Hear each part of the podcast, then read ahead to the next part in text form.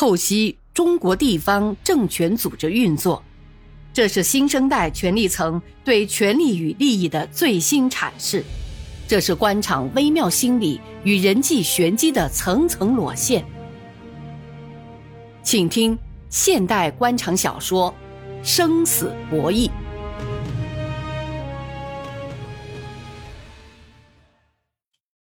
刘茂盛在面前的烟缸里掐灭了中华烟蒂，有滋有味的把浓烟一口咽下肚子，向后捋了捋花白稀疏的头发，贼溜溜的眼光环顾会议桌四周的几位，慢悠悠的开腔了：“啊，各位都说了，我也说点看法。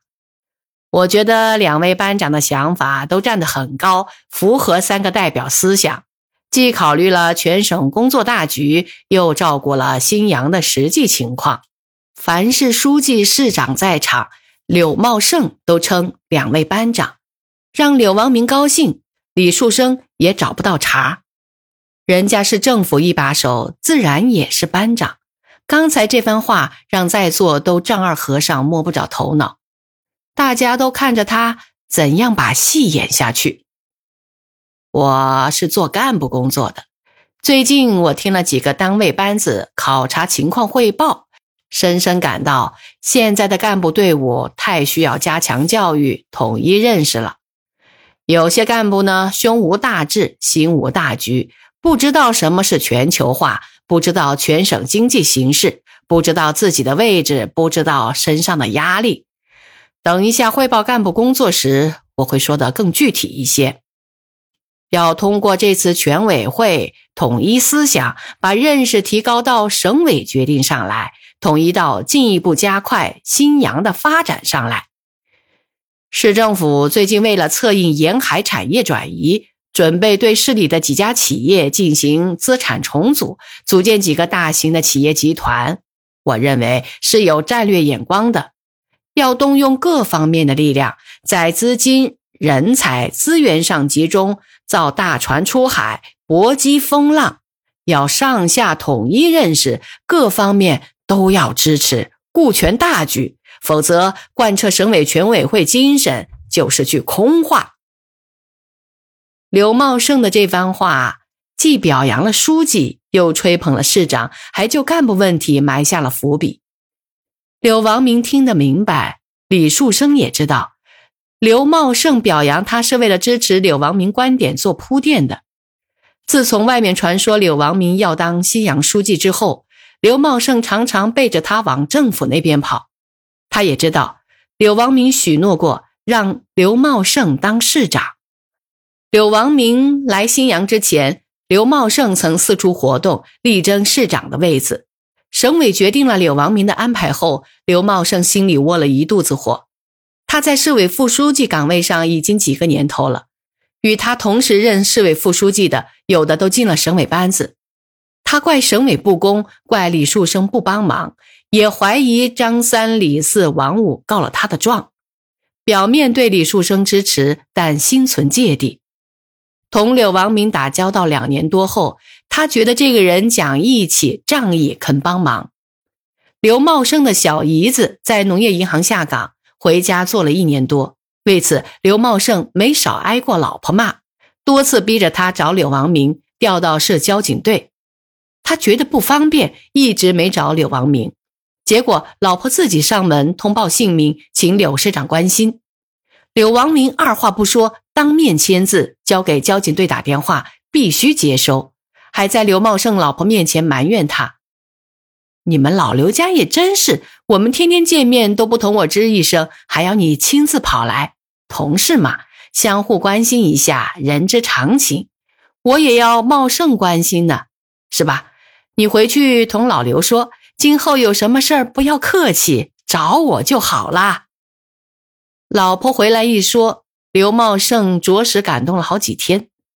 同李树生比，他感到柳王明敢作敢为。仗义重情，从此他对柳王明敬重了好几分。特别是说柳王明背景硬、有来头，并且多次明里暗里许诺自己当了书记，一定把市长的位子让给刘茂盛。刘茂盛在官场上是个实用主义者，小个子，真正的獐头鼠目，给人精干又滑头的印象。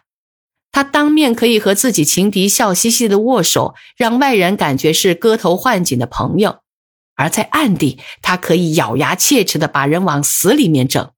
整过之后，他还会给你打个电话，表示关心，告诉你这是张三李四和你过不去，我还给你帮了许多忙呢。刘茂盛害人，也有让被害人神不知鬼不觉，还叫你对他的感激涕零的本事。了解他的人，见到他背上都会出冷汗，常常敬而远之，唯恐避之不及。在官场争斗中，他常常是观战不作战，待他观察出可能得胜的一方，他会立即加盟进来。或许是血脉遗传。据说他老子就有这种看风使舵天赋。文革初，他老子在县文化局当秘书股长，一个星期就投奔了三个红卫兵组织。先是由保守派跳到造反派组织，再又申请到另一个造反派组织，结果人家不要。你这种人迟早要完蛋，我们这庙小安不下你这个真神，另谋高就吧。结果第二天，他就打出了一面红旗，叫。完蛋就完蛋！战斗队司令和成员就他自己一个人。刘茂盛在这方面算是继承了父亲的血脉，在新阳以往的政治角逐中，他几次改换门庭，活得很是滋润。权力的诱惑和实实在在的利益，加上最近社会上的传言，使他开始考虑跟着柳王明干。但李树生还在，他也不敢公开放肆。李树生在家。他同柳王明电话联系汇报，李树生出差就名正言顺的跑到政府去汇报请示，这些李树生心里也有数。这次省委全委会专门讲了改进工作作风、克服形式主义的问题，所以组织外人下乡，想法很好，要把它组织好，否则就会像柳市长说的流于形式。呃，根据多年派干部下乡的经验。常常是单位加大了行政开支，老百姓增加了负担，这件事要慎重。我看再开几个座谈会，听听农村和机关干部意见，再定为好。李树生听完刘茂盛的发言，他接着说：“我看这件事就交常委会再议一议，会议贯彻问题，大家都表示没意见，请市委办公室着手准备，是不是这样开？”我来传达省委全会精神，做总结讲话。老柳就前八个月的经济工作和四季度的任务做了报告。你们三位分别主持会议，安排两个半天讨论，把市委常委都分到各组参加讨论。大家纷纷表示没有意见，这个议题算是过去了。他虽然喘了一口气，但明显感到这次书记碰头会开的比以往要艰难得多。也许是外面关于他离开新阳的言传，使他的影响力大打折扣。有什么办法呢？人就是这么现实，权力包括期权，就是有这样的魔力。李树生看看表，已经下午四点一刻了。周建明回到驻地。已经快八点了，司机到餐厅打招呼去了，让给他做点晚餐。其实他一点也不想吃，天气太热，没有胃口，心里窝火，堵得慌，也不想吃。他从来没有开过这么窝囊的会，四个议题有两个差不多给柳王明推翻了，有一个虽没推翻，也给修改的面目全非了。虽说是书记碰头会。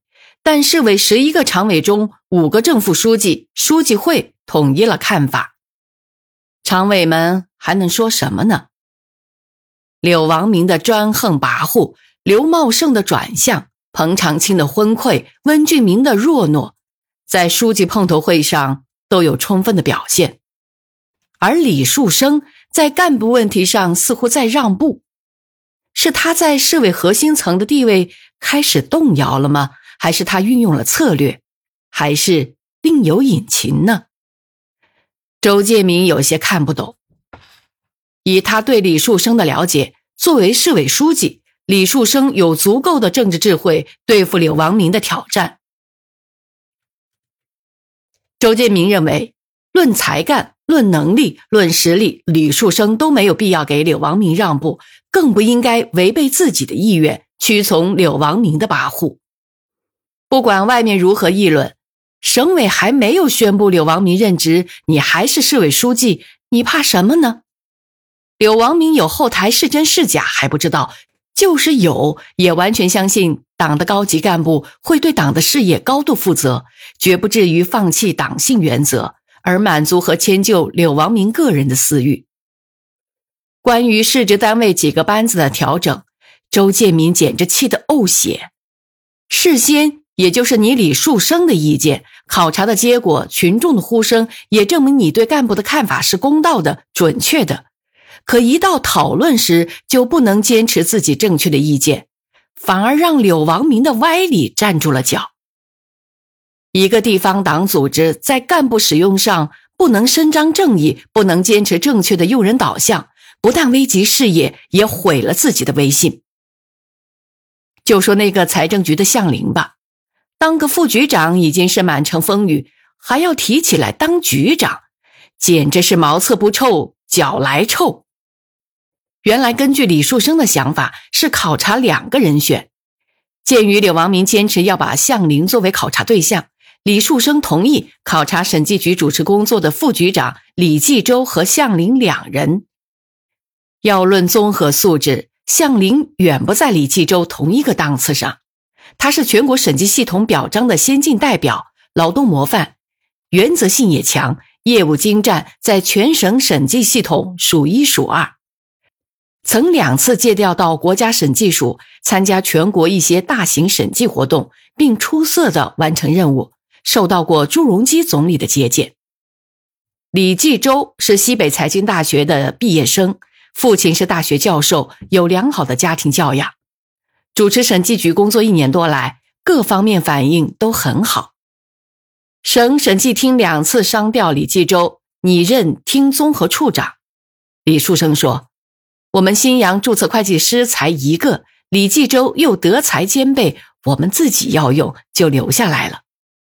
考虑李继周综合素质、业务能力，特别是他作风正派、原则性强，在单位威信很高，凭借他个人魅力足以推动工作，是个具有很强专业能力的专业干部。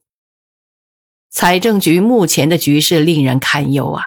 如果让向林任局长，从班子到下面的干部都不服气，很难统得起来。在考察中，一些中层干部公开说，向林的主要特点是有献身精神，这样的形象能领导好一个局的工作。书记碰头会上，周建明提出说，根据考察的情况，全面衡量两个考察对象的综合素质，我们部委会认为李继周是财政局长的最佳人选。说完这话，周建明考虑柳王明接受不了，又补充说：“向林从这次考察的情况也不错，只是民主推荐的人少了一些，加上他没有主持过全面的工作，还看不出他全局的驾驭能力怎样。这个同志再锻炼一段还是很有潜力的。财政局因为是我分管的，也是政府的一个重要的职能部门，所以我要说说我的看法。”柳王明不等周建明的话说完，就接过了话题。他两手往转椅扶手上一插，身子朝椅背上靠过去，目光阴鸷地扫过在座的几位。如果我没听错的话，你们组织部对向林的考察，至少有几点是要肯定的：一是他的工作表现是不错的，这方面我们政府的同志可能有更多的发言权。今年的预算拿出来最快。人大也非常满意，各方面反应是好的。这是我交给向林的任务，要他自己牵头抓落实。